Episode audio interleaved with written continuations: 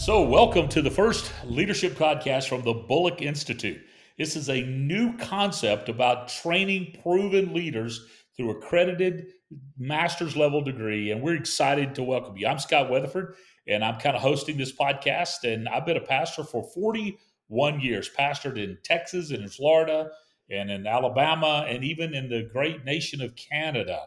And a lot of experience in planning churches and church revitalization so coming into the part of being part of this team of the Bullock Institute to lead well. Now our leader is Dr. Will McRaney, and he is the uh, president of the Bullock Institute, and I'm going to let him introduce himself. So Dr. McRaney, tell us a little about about who you are and what God has placed on your heart as you lead the Bullock Institute.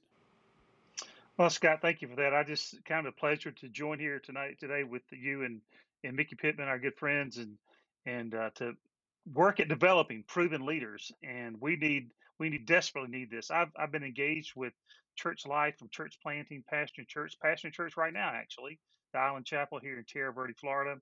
But on, on top of that, I've been a seminary professor for 11 years at New Orleans Seminary, teaching in the area of evangelism, church planting.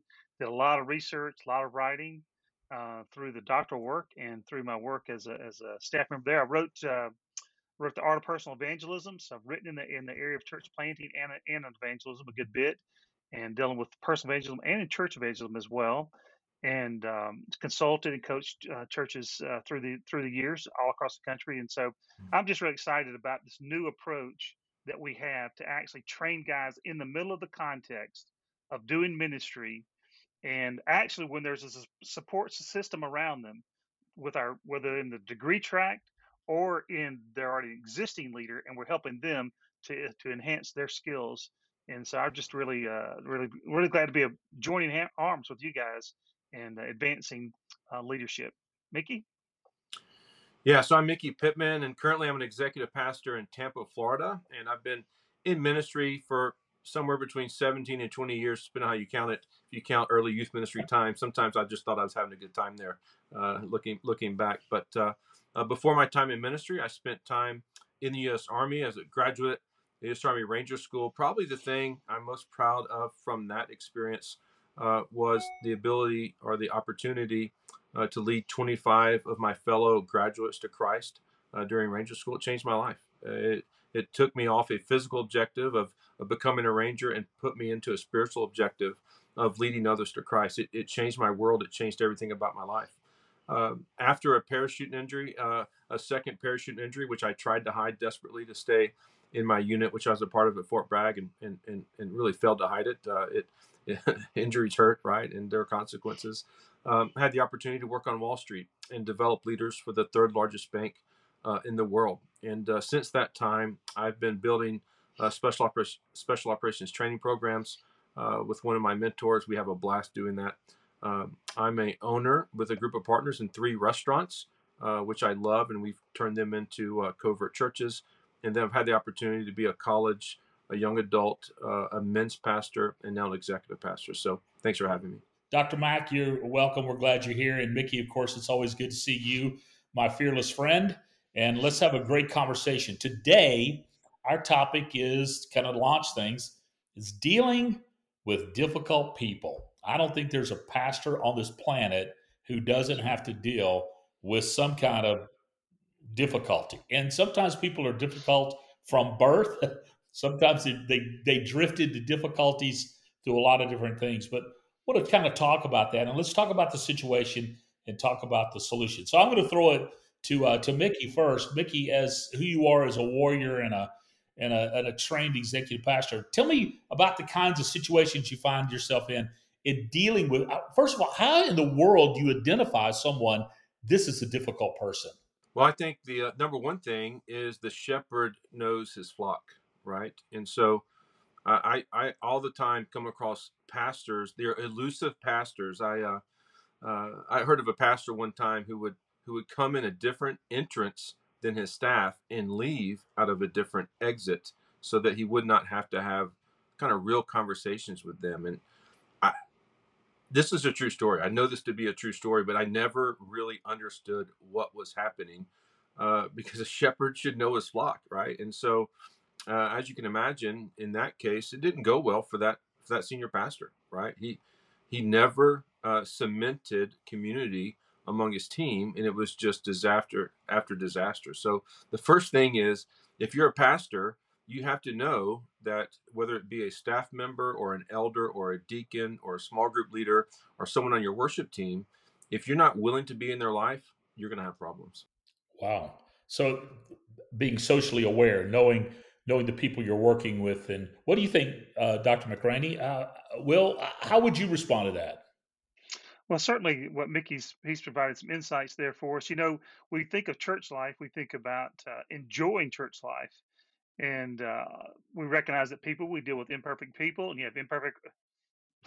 That's right, imperfect people and imperfect organizations, and so actually we we lead and we train even in the midst of these. I know that we recognize these sometimes, and we want to uh, deal with these difficult problems or difficult situations, but actually they're teaching uh, moments for us as we provide leadership actually to the church. And so um, people aren't just the problem. They may be a problem, but they're not the end uh, they're actually they're that's who we're ministering to and through as we uh, as we try to live for Jesus. Wow. So what I'm hearing you saying, Doc, I think is great advice, and of course Mickey as well. First of all, we have to be self-aware. You know, are we aware of who we are and what we're about? Then are we socially aware about how we're connecting and talking to people? And uh, Dr. Moraney, uh, McRaney, I know that one of the um, one of the resources we have is about the heart attitudes of your own heart and how we relate to one another. I want to say something might sound a little humorous, but if there are no difficult people in your life, it's probably you that is difficult. Uh, so that piece of self-awareness and then understanding the students. And Mickey, I kind of smile when you talk about the pastor coming in and out. Most of the problems in organizations or churches start with the pastor. The pastor is the biggest problem. And so, you know, as Shakespeare said, to thine own self be true, to know ourselves and to be aware of ourselves and, and to be aware of the people we work with. So I want to throw it over to, to you, Dr. Mack, and talk a little bit about these heart attitudes. And this is a resource the Bullock Institute provides to help you really become aware of yourself as you deal with your own difficulties to diff- deal with other people's difficulties. What are these heart attitudes? Where do you find them? How do you develop them? So give us a little help on that. Well, we named the Bullock Institute after Pastor Harold Bullock, a long time uh, mentor and friend to me, started Hope Church in Fort Worth in the late 70s.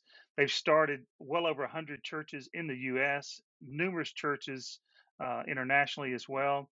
And uh, early on in his ministry, he, he started thinking about what are the ways that you could summarize biblical teaching so that whether a person was a new to the faith or they had known uh, Jesus for a long time and very mature in their faith, that they could live out their faith and and um, put them on the same on the uh, same playing ground, level ground, kind of a, as you as you as you speak. And so what he did was he came up with seven heart attitudes, and it summarizes much of the New Testament. The first four deal with how people relate to one another, and then the last three deal with how people relate to the church. Because the idea of church life is to be enjoyable. You know, we don't want to, we don't want to just exist in church life. We actually want to enjoy it. And if we have some clear bottom lines Harold determined these, and they've been proven out in many, many different countries, in many different churches. Um, you know, often in church life, if we're not careful, what we get is the people that uh, we hold up the highest for the people. Maybe that's not living for Jesus, but people that just know the most Bible trivia. And so the great thing about these heart attitudes, it sets some clear bottom some clear bottom lines when a person joins their church and actually even joins our church here at the Island Chapel in Tierra Verde we ask them to commit to grow in these heart attitudes. So let me give them to you. The first one is to put success and interest of others above my own. Straight out of Philippians, um, that covers most everything. If we think of not just being selfish, but the interest of others. And again, we don't do this perfectly, but we continue to work at it. The second one is to clear up relationships as soon as possible. And so we recognize we're going to have conflict, whether it's in your home or it's at work or at play or inside the church. It's, it shouldn't be a surprise to us. And so, the, what the scripture would teach us, straight out of Matthew and other places, that we want to clear up those relationships. Often it's just misunderstanding or misinformation. And so, if we'll cut things off early on and, and commit to do that, then we can we can deal with difficult situations and some difficult people. The third one is to live an open and honest life before people. You know, the word hypocrite actually involves being an actor. And so in the church life, we're really trying to have transformation on the inside. And we want the person on the inside to match the person we're, we're communicating on the outside.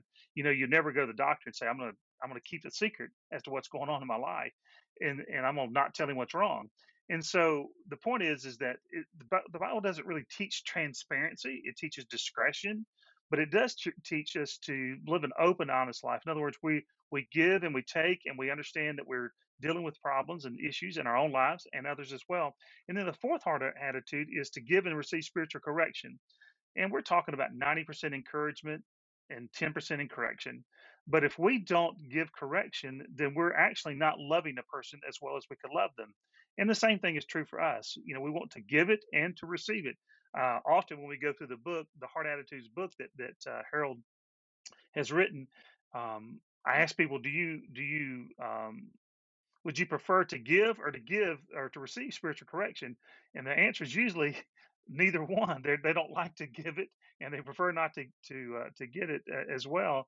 And so these heart attitudes can help us as we relate to one another. And then the last three kind of relate to how we relate as a church to the church.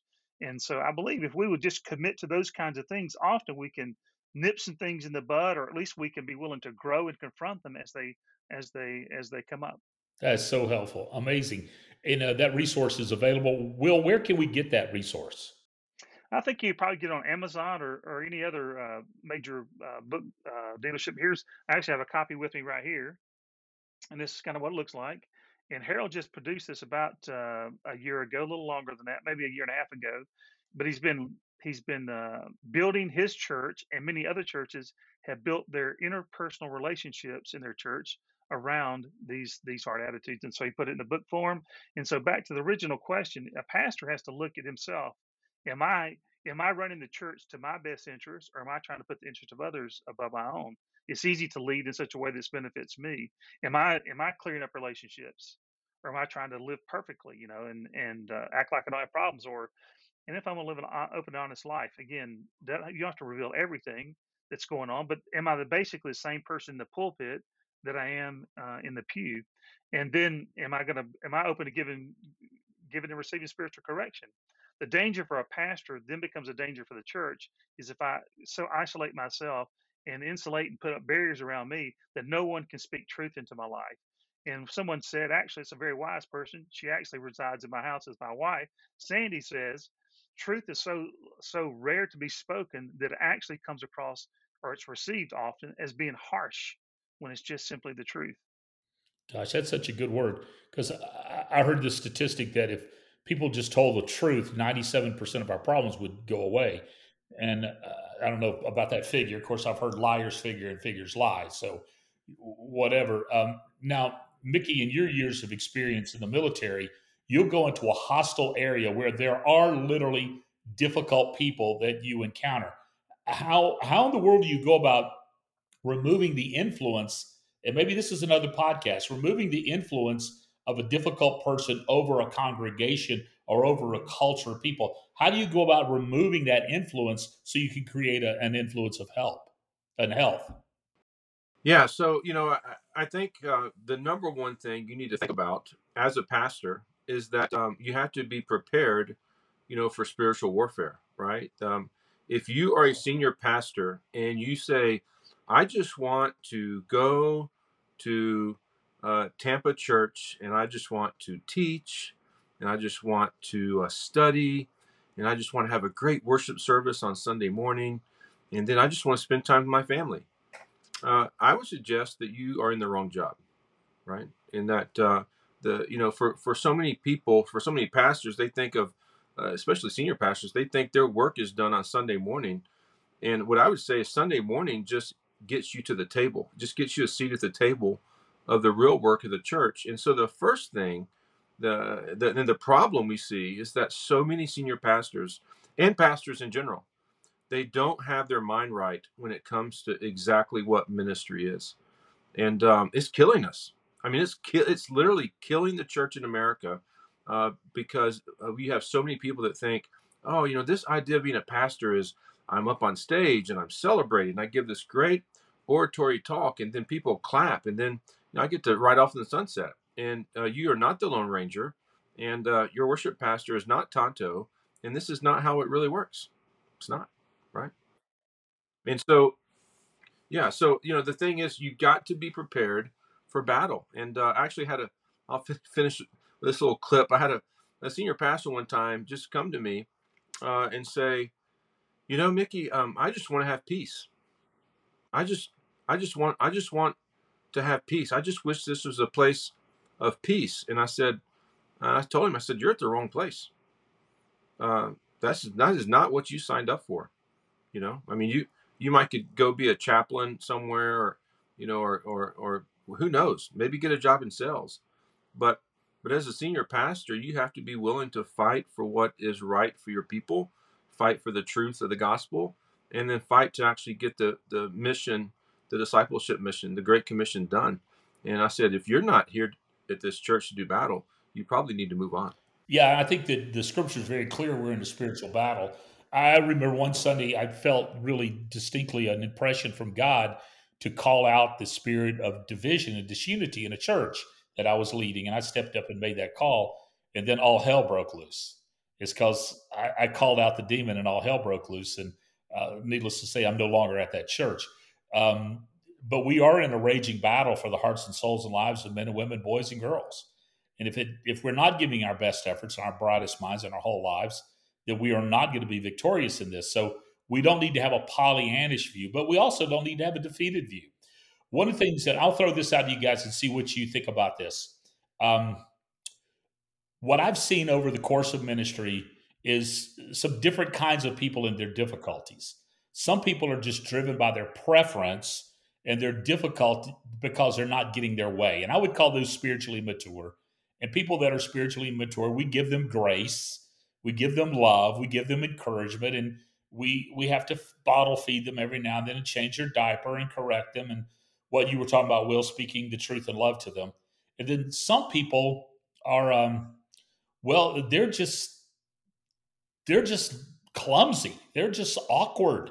They just do things and they're not even aware of it. They're they're not necessarily ignorant, but they're just awkward. And we have awkward people in the church. And I think everyone knows that, that, that the church in itself, the kingdom of God, attracts the broken and the maligned and the awkward. And this is what I've come to, to learn. If you got awkward people in your church, people that are challenged awkwardly, it means God trusts you to love them.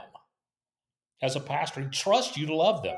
So you shouldn't look at them and go, oh my gosh, here's this person again that's got blah, blah, blah, that, okay, there's this person again. I have an opportunity to love them, make them feel valued. And the last thing, some people are just downright mean. They're just mean. And uh, I heard Bill Hybels say this that most pastors leave a church because the meanness of eight people or less. Now, what do y'all think about that when I say that? The people are ignorant, people are just sloppy, or just maybe just they're just broken, or people are, are just evil or just mean. What think, Dr. McGrandy, from your vast learned world, what do you what do you think about that? Do you think that's a true statement? Yes, certainly. Certainly, people are different levels. If people are immaturity, you're right. We get we give them grace. We try to help them grow. Um, sometimes people are just kind of awkward. They just stumble. They have different culture, different backgrounds. I mean, and I I spent most of my life below I ten, which is very far south. To me, going north was actually going to Birmingham, but but uh, people are different different parts of the U.S. They just relate differently, and people have different personalities and different strengths. And we want to, we want the multiplicity of gifts. We're not looking for uniformity. Um, we're looking for people to want to cooperate together to advance the kingdom. And so, one of the questions we can ask them when they start doing something that's not is this helping us advance the kingdom? And um, are you looking to the interest of others? Are you clearing up relationships? You know, are you doing the heart attitudes? But uh, often we have to have that that uh, that conversation. If someone is just simply trying to be difficult on their own, then we have to confront them because actually, if you're not, what happens is you give away your leadership to the biggest malcontent in your church, and you've got to be afraid, uh, not afraid to, not to be afraid um, to to um, have difficulties and challenges yourself. I think John Maxwell said once time he he told his staff, "You don't have to survive." That doesn't sound very fun, but if you lead scared all the time, then you're not actually leading. You're they're leading you. And so sometimes you have to go through. You mentioned Bill Hybels a while ago, but one of the things in his book, Honest to God, the very first chapter, he talked about the tunnel of chaos. And so sometimes you have to enter into a difficult conversation with a person directly, right? And once you do that, you'll see if they're teachable or not, and if they're growing or not, but they're just resistance, or maybe it's just misunderstanding. But you have the difficult, the hard conversation, or at least may be difficult for you to have the conversation. And what can happen is you can actually have an enriched, deeper relationship. But to ignore it just allows it to continue to fester or to grow.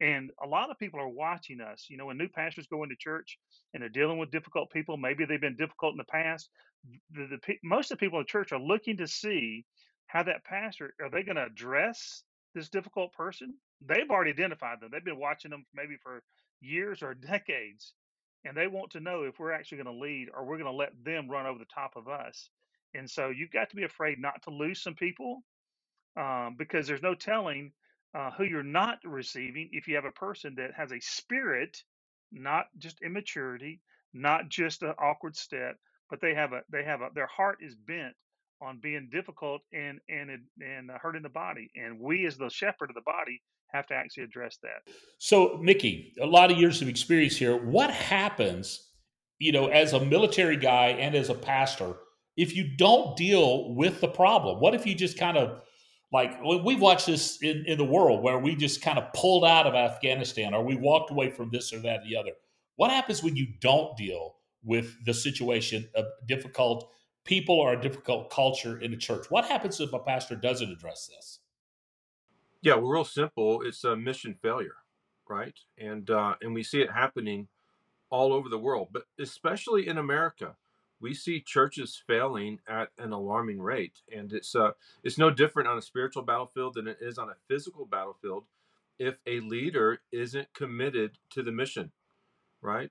And uh, I, I, feel like so many leaders today, um, they're more worried about their own skin than they're worried about the outcome of the battle. And, uh, and and it just doesn't work. I mean, we we have a faith because a leader was willing to sacrifice everything to not count the cost in order to accomplish the mission. And and so many times I come across pastors, it's like they have one foot in, right?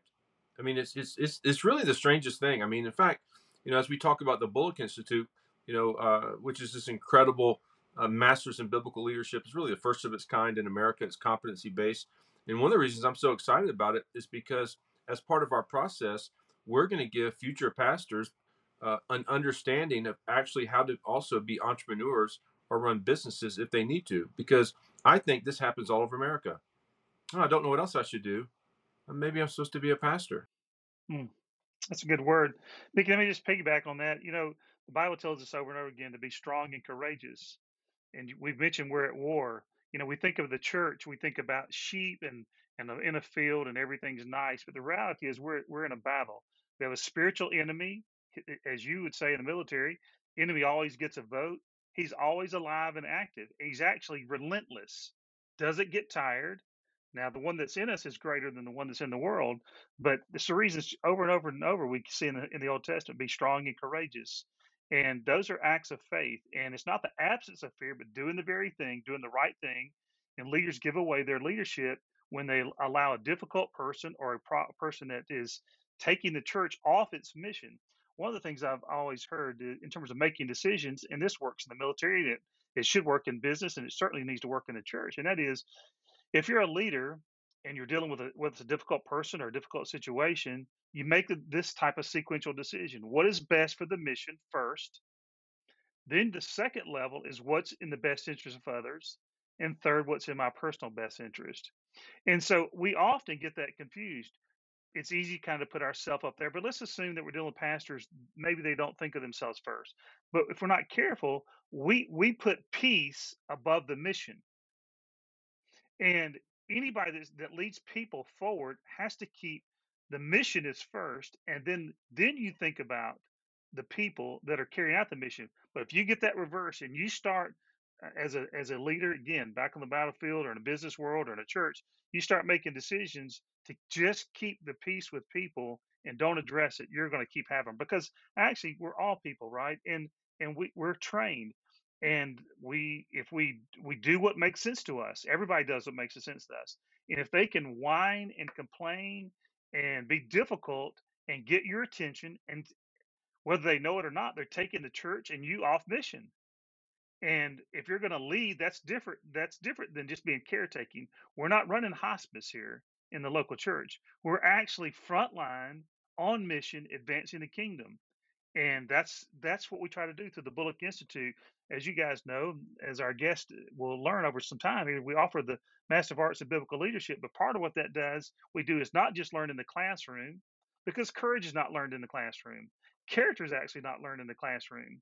Um, you, you, skills aren't learned in the classroom, and so we train people not online and not in the classroom, but actually in context in the mission field, just like you would do for a doctor, right? You would never want to have a doctor that uh, lined up gave you surgery and he read a book. You want to know not that he could just do it and know about it and speak it out, but in the pressure of the moment, he could do it. And the only way you could do that is to is to do that. And so I would encourage people um, towards that particular type of degree and look at what we're doing. But even if you don't need a degree, you you got to think about uh, being around people in your life and ministry that display courage, and you may have to borrow a little bit of that is, is until you develop enough of your own. And so we want to be bold and courageous, be strong and courageous. And uh, we're, we're at war and we can advance and win, but we desperately need an uncertainty of the world. We've got to have pastors and ministry ministry leaders that have figured out who they are and who God is and who the enemy is, and their responsibility is primarily towards that mission, not to keeping people just happy. We're not we're not we're not running a hospitality business. Wow. Oh, I want to just spring off that just a second, Will and, and Mickey both. I think you've said some incredible things. And I wrote this quote down last week. It says, Nothing sustains momentum like belonging to a tribe. And when we have brothers in the fight together, pastors who come together for each other, and we deal with those difficult people. I, have in the past I've led several churches, and and uh, I've I've had to walk away from a church because of just difficult people. People I thought who were my friends were not my friends, and I had to say, okay, am I going to stay here, pay attention to my retirement, or am I going to go and lead where I can lead effectively? So I had to make that decision. But in the past, I've had warriors who've gone with me, guys who've gone and knocked on some doors and said, "You can't do that in this church." And every pastor needs to have a band of brothers, warriors around them, and you need to not have it only in your church, but you need to have it externally in other pastors. As part of the Bullock Institute vision, we want to create a tribe where, as I said, nothing sustains momentum like a tribe. And to have that, and then of course another one I wrote down is that um, that when when motivation ends, action ends. So when we're not motivated, we won't do. So we need to be motivated to do and to do those things in such a way that bring honor and glory to God. Difficult people will always be with us. So what? Lead anyway. As we say below I 10, suck it up, buttercup. That's the Northwest Florida wisdom coming out in you. Suck it up, buttercup. Yeah one of the things you talked about there, which is really kind of interesting, is this idea of motivation. And I think a lot of times pastors are focused on the wrong things. And, you know, you really just have to look at your own biblical counseling and just apply it to yourself, right? I mean, some people come to us so many times, so many difficult things. The stories we all could tell about the people that sat across the desk in our offices and the problems they've said, it would blow people's minds, right? Um, but it, it, it applies to us. And I, it's like it's like just just look in the mirror for a second you know? So number one pastor i would tell you that what you're doing is an act of worship. And the physical outcome is not the determinant on whether you're successful or not. And so i think so many times pastors want to look in the wake and they want to see success in their own eyes. That's not what the gospel is calling us to number one. And so we can we can take joy in an act of worship no matter what the outcome. I mean i tell parents this all the time. I tell parents, especially maybe who even um, have adopted, right? There comes this place uh, in some adoptive parent's life where their kids say, "Well, you're not my mom or dad, so you can't boss me around," right? And this is crazy thing that happens happens all over adoptive homes all over the world, and um, and so you know that's a great time uh, for those uh, parents to say, "Listen, you know, I'm not your birth parent. I actually chose to be your parent." And so I am choosing to love you no matter what the outcome. And I will not determine whether I have personal based upon what you do or how you act. I'm going to determine it as an act of worship in my life. So really, I'm worshiping God and loving you, and what you do in response is up to you, but is no determinant in my life. And I think pastors need to adopt that. We're not we're not loving people because of what they can give back to us. Uh, we're loving people because first Christ loved us, and when I got that right in my mind, then if people we we like to say, uh, you know, sheep will sheep all over you, right? And so and and, and you're going to be covered in it as a pastor, right? It's okay. It, it comes with the territory, and uh, and it's just it's just part of your worship experience. So for me, mindset is really really really important, and a pastor who gets that right is going to be able to handle the waves uh, as they come because they are coming.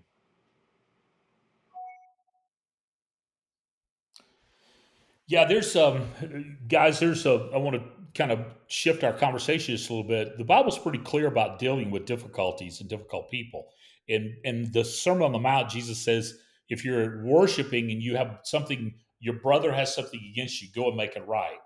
Then in Matthew 18, he says, go in private, go with a few, bring it to the body, and then treat them uh, with honor from a distance, is what he's saying.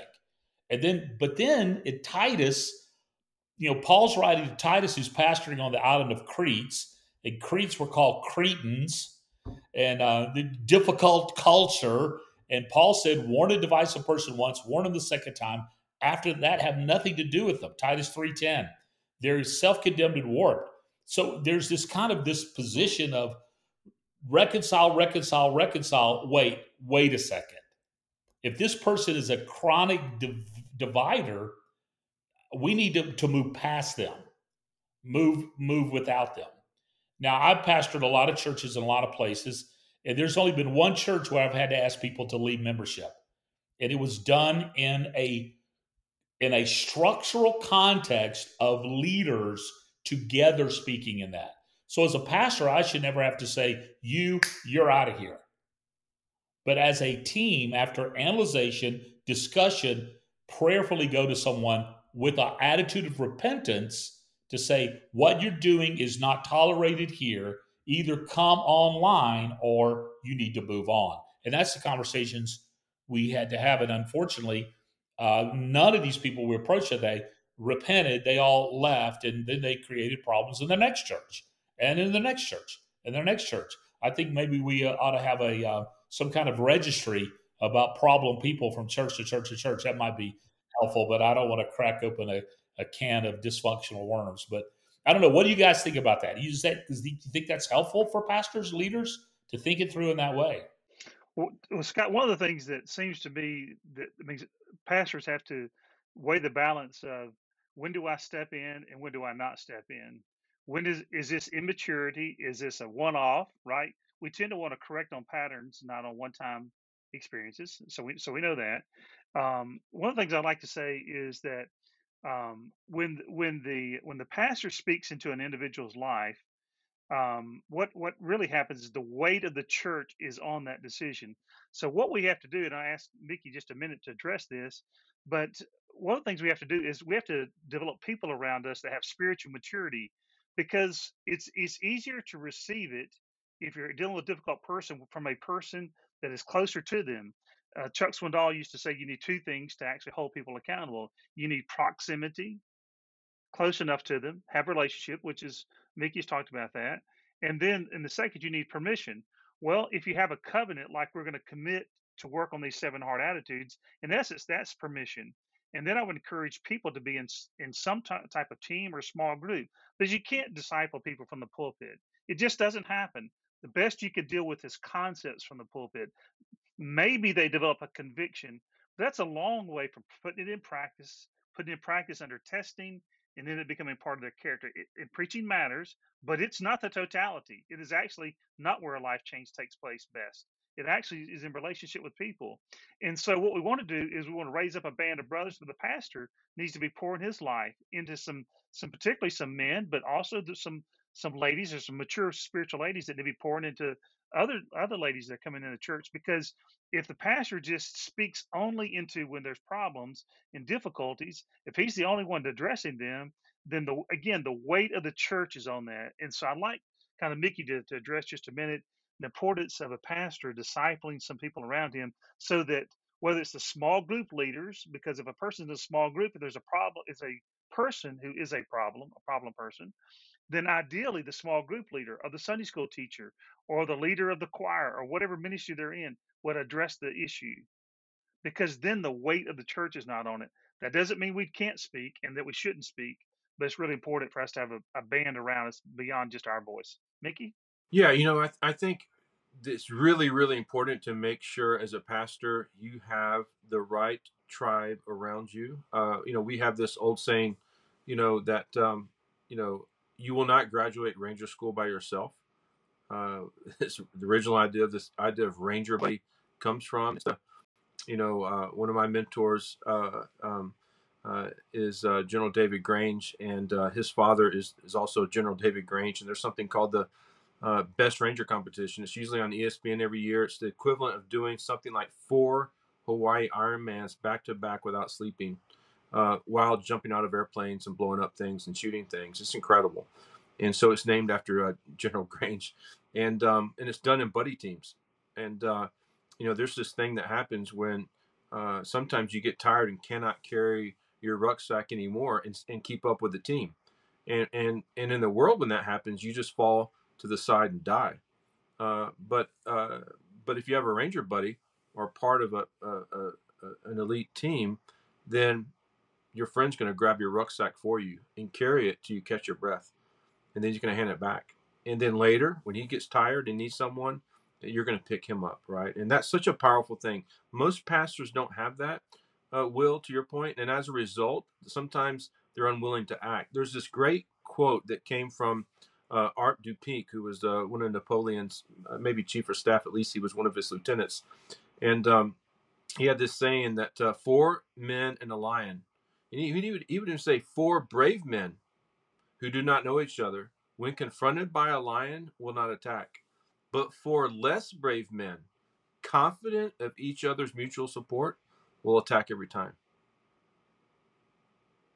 And, uh, you know, that's, there's so, it, it's one of the greatest problems in the church today is that pastors are alone.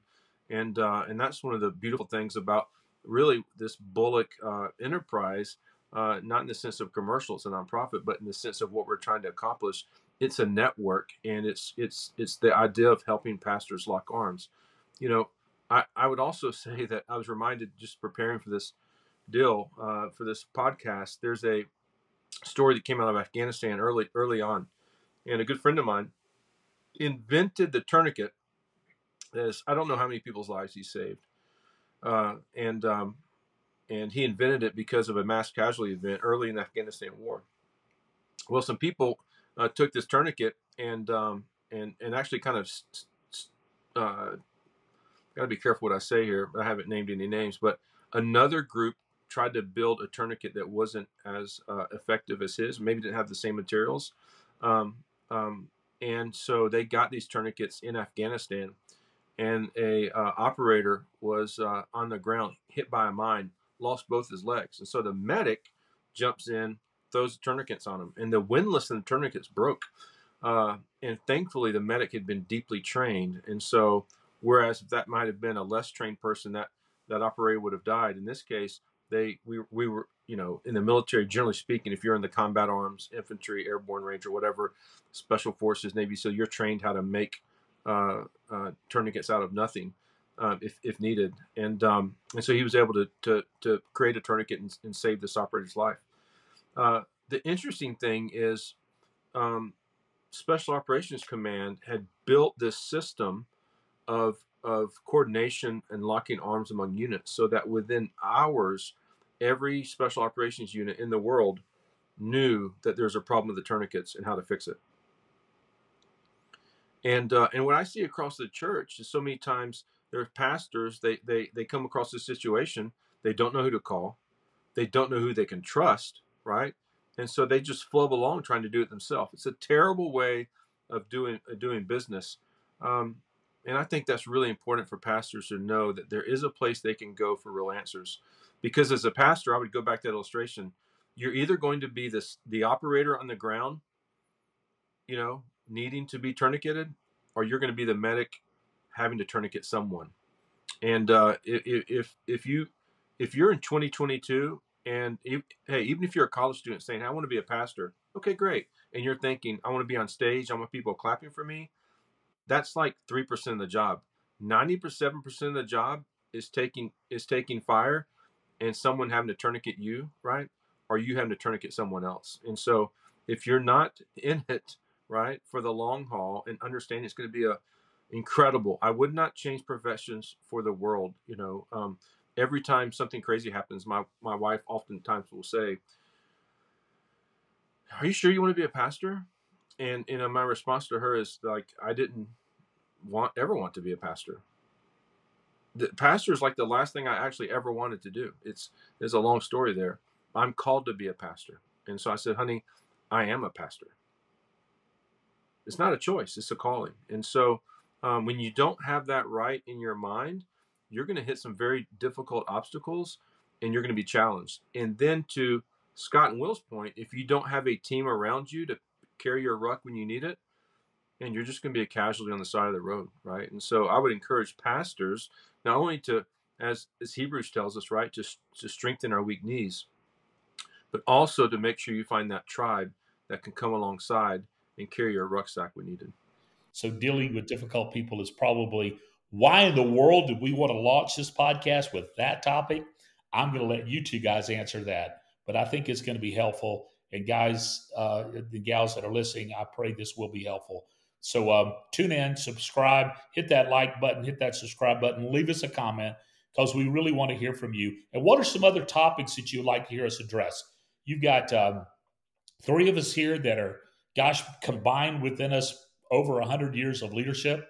Um, I'm almost there by myself. So we can we can garnish this wisdom and share it with you, and then we can share it with each other as we build a community of leading together, proven leaders through the Bullock Institute, Bullock Consulting, Bullock Coaching, all for Jesus. Guys, thanks for joining today, and we look forward to a, a podcast coming soon. I hope this has helped.